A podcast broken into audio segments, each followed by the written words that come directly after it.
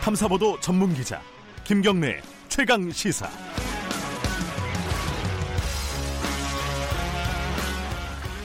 김경래 최강 시사 2부 시작하겠습니다. 아, 오늘 2부에서는요 자유한국당 연결하겠습니다. 어제 어, 더불어민주당에 이어서요. 지금 국회 현안들이 많이 있죠. 어, 이미선 헌법재판관 후보자 인사청문 보고서 채택 문제도 있고요.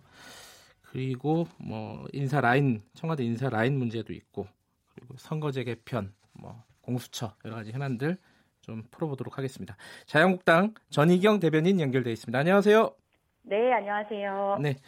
일단 오늘이요. 그 대통령이 해외 순방 떠나면서 요청을 한 어, 이미선 헌법재판관 후보자 청문 보고서 요청 시한이 오늘까지죠? 그렇습니다. 이거 어떻게 되는 겁니까? 오늘?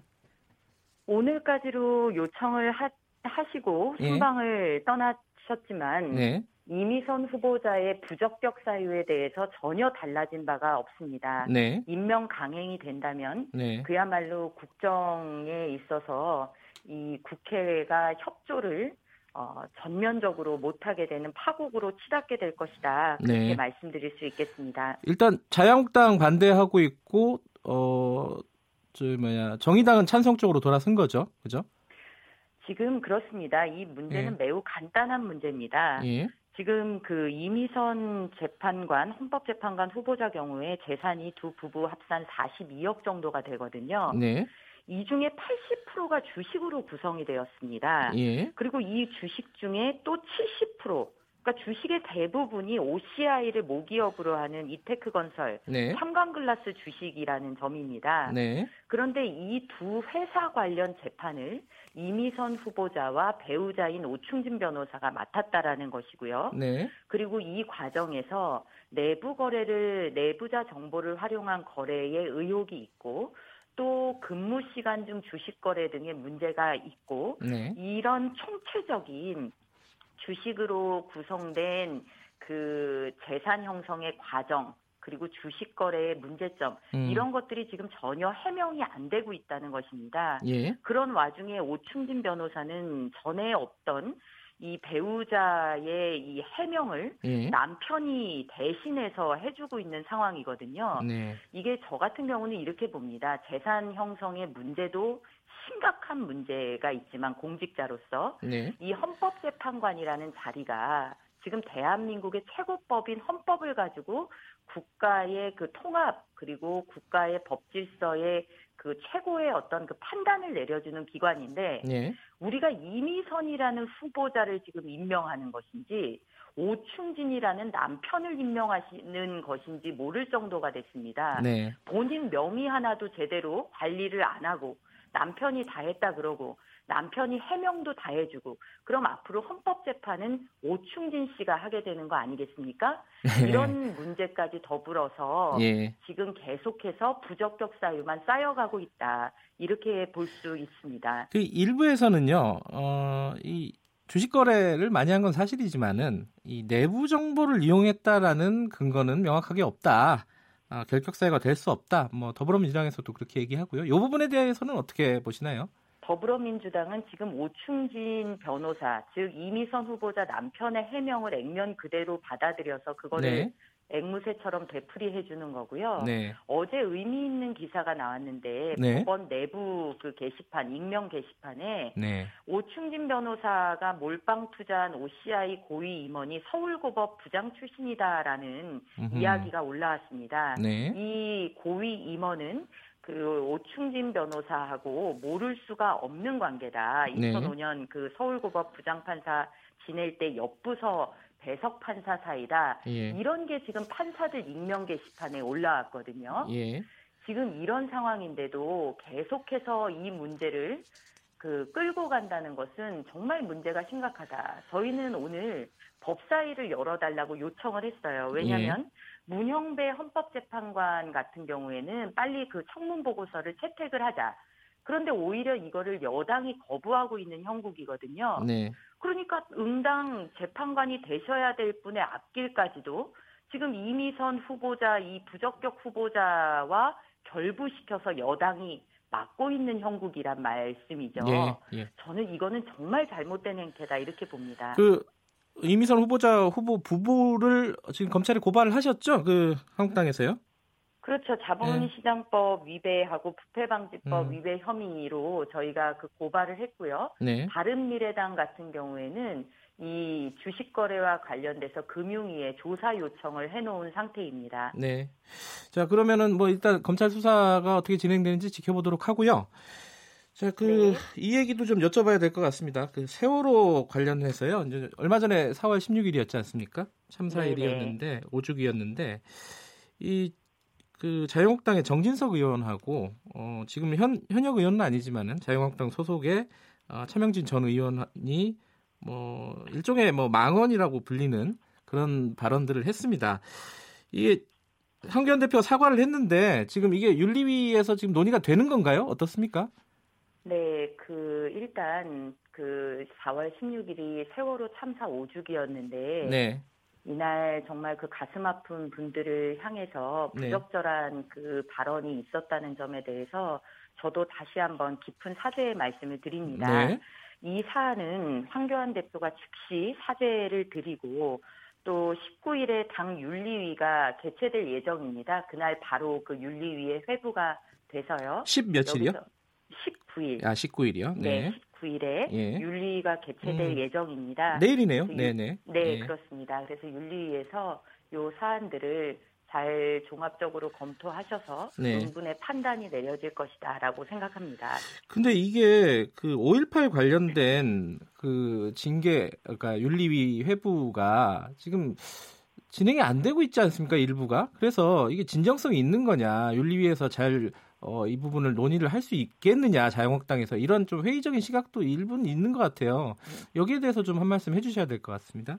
윤리위원장이 네. 사퇴 의사를 전임 윤리위원장이 사퇴 의사를 밝혀서 예. 지금 신임 윤리위원장이 내정된 게 이번 주 사안입니다. 네. 그래서 신임 윤리위원장이 윤리를 예. 이제 그 구성하고 여기서 논의를 해야 되는 그런 절차적인 문제가 있었기 때문에 그런 음. 것이지 여기에 어떤 의도를 가지고 늦춰진 건 아니라는 말씀을 분명히 드리고요. 네. 앞서도 말씀드렸지만 저희는 국민들의 뜻에 공감하지 못하는 네. 이 문제들은 굉장히 심각한 문제다라고 음. 생각합니다. 어제 대표도 네. 그 징계도 중요하고 수습도 중요하지만 더 중요한 것은 국민이다. 네. 국민의 뜻을 감안해 합당하게 처리될 수 있도록 할 것이다라고 말씀을 황교안 대표가 하셨는데 네. 이 내용대로 저는 그 자유한국당이 국민 속으로 들어가고 국민의 공감을 얻는 음, 그 네. 과정에 있어서 누구보다 그리고 그 무엇보다도 어, 적극적으로 임할 것이다 이런 말씀을 네. 드립니다. 그 어, 당에서 심각하게 생각하고 있다, 심각한 사안으로 보고 있다 이런 말씀이시고요. 네 그렇습니다. 그런데 그 자유한국당 소속 홍문정 의원 같은 경우에는 아니 이럴 때 우리 식구들 보호해야 되는 거 아니냐, 당 대표가 방패가 돼줘야 된다 이런 취지의 말을 했단 말이죠. 그래갖고 이게 당내에서 기류가 좀 다른 거 아닌가 지금 대- 전 대변인께서는 어, 심각한 문제라고 보신다고 했는데. 이좀 다른 얘기가 나오는 거 아닌가라는 어, 의견도 있습니다. 이 부분 어떻게 보시나요? 네, 홍문종 의원님 말씀은 네. 또 그분의 그런 생각이신 거고 예. 중요한 것은 저희가 이제 윤리를 개최하기로 했고 네, 이제 정해진 절차에 들어가게 됐다라는 점입니다. 네, 우리가 뭐 민주당 같은 경우에도 과거 여러 사례들이 있었지만 우리가 어떤 개인을 민주당 전체와 결부시켜서 네. 이야기하는 것을 자제해 왔거든요. 네. 그런 맥락에서 지금 저희 당은 이 문제에 대한 어, 최선을 다하고 있다라는 사실을 음. 다시 한번 말씀드립니다. 알겠습니다. 홍문종 의원의 발언은 어, 당 의 견은 아니다. 예, 이런 말씀이시고요. 자, 조국 수석 관련된 얘기 좀 여쭤볼게요. 지금 어, 민주당에서 어, 사실상 뭐 조국 수석이 총선에 등판하는 거를 어, 뭐랄까요? 인정하는 그런 분위기예요. 어, 그 말들의 대표나 당 원내대표의 뉘앙스를 보면요. 이 여당에서는 이거 어떻게 보고 계세요? 참 더불어민주당이 지금 시대를 어떻게 읽고 있는지를 물어야 하는 상황이다라고 생각을 합니다. 이 어떤 뜻이죠, 지금? 예. 문재인 대통령이 대통령 되신 지 이제 다음 달이면 만 2년을 꼬박 채우게 됩니다. 네. 그리고 그 과정에는 청와대 일기 구성된 청와대 일기가 있었습니다. 네. 그런데 지금 보면 2년 동안의 문재인 대통령의 국정 성적표가 어떻습니까? 음, 지지층까지도 돌아설 정도의 경제 폭망 상황이고 네. 그나마 기대를 걸었던 남북 관계 문제도 미국으로부터도 배척당하고 김정은으로부터도 공개 망신을 당하는 지경에 이르렀습니다. 네. 인사 참사는 뭐 이루 말할 수가 없어서 인사청문 보고서 채택도 없이 강행해버린 네. 그 인사만 해도 13명입니다. 네. 낙마자는 말할 것도 없습니다. 이 모든 사항에 지금 조국 수석과 이번에 청와대 일기 가 있는 것입니다. 구성원들이 있는 것입니다. 네. 그러면 집권 여당이면 이분들한테 책임을 묻고 이분들이 잘못한 것들을 가려내서 다음번에 잘할 수 있는 사람들로 빨리 자리를 교체해줘야 됩니다. 네. 그런데 어떻게 된 일인지 내년 총선을 놓고 조국 수석 나와라. 뭐 음. 청와대에 누구 나와라. 많이 나와라. 이런 얘기를 하고 있습니다. 올해가 지금 올해 4월인데요. 네. 내년 총선까지 1년이 남았습니다. 국민들은 하루하루가 먹고 살기 힘들고 빠듯해서 살려달라 그러는데 지금 집권 여당과 청와대만 총선용 선거 캠프를 꾸렸습니다. 음흠. 이게 도대체 국정의 책임지는 청와대와 더불어민주당이 할 얘기냐. 음흠. 어제 이해찬 당대표는 더불어민주당 당대표는 240석 하자 이런 얘기를 하셨다고 합니다. 240석 저는- 예. 그렇죠. 이게 지금 오만과 이 세상으로부터 귀닫고 측근들끼리 코드끼리 이렇게 뭉쳐 있기 때문에 벌어지는 그런 참상이다 이렇게 보고 있습니다. 예. 근데 뭐 어떻게 야당이 말릴 수는 없는 노릇이잖아요. 만약에 나온다고 하면은 그죠?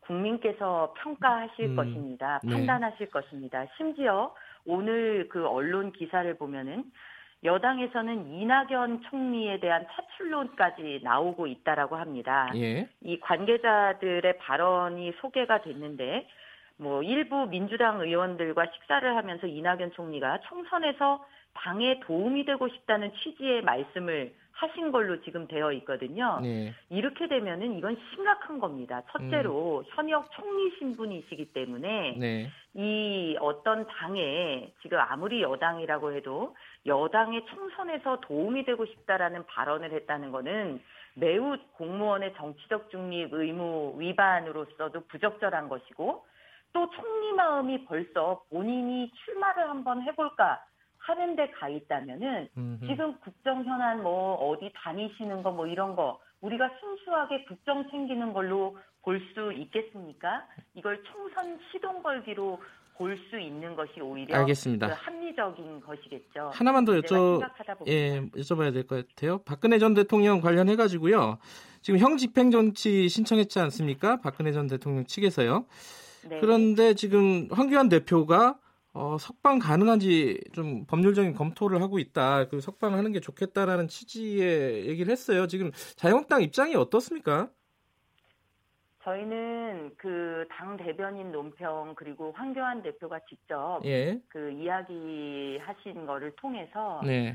이 대통령이 박근혜 대통령이 여성의 몸으로 또 연세도 있고 예. 구속 기간이 지금 상당히 오래 그 경과되었고 무엇보다도 건강상의 문제를 호소하고 있기 때문에 네. 이거는 청와대가 좀 결단을 했으면 한다라는 입장을 음. 이미 밝힌 바가 있습니다. 그래서 이거는 지금 예. 문재인 대통령 지금 집권 2년 차, 그러니까 3년 차고 만 2년이 돼가는 와중에 예. 계속해서 과거 파기 그리고 전 정권에 대한 적폐몰이 이런 예. 것들을 계속할 게 아니라 이제는 제발 좀 미래로 가자 이런 그 여망이 있는 것이고요.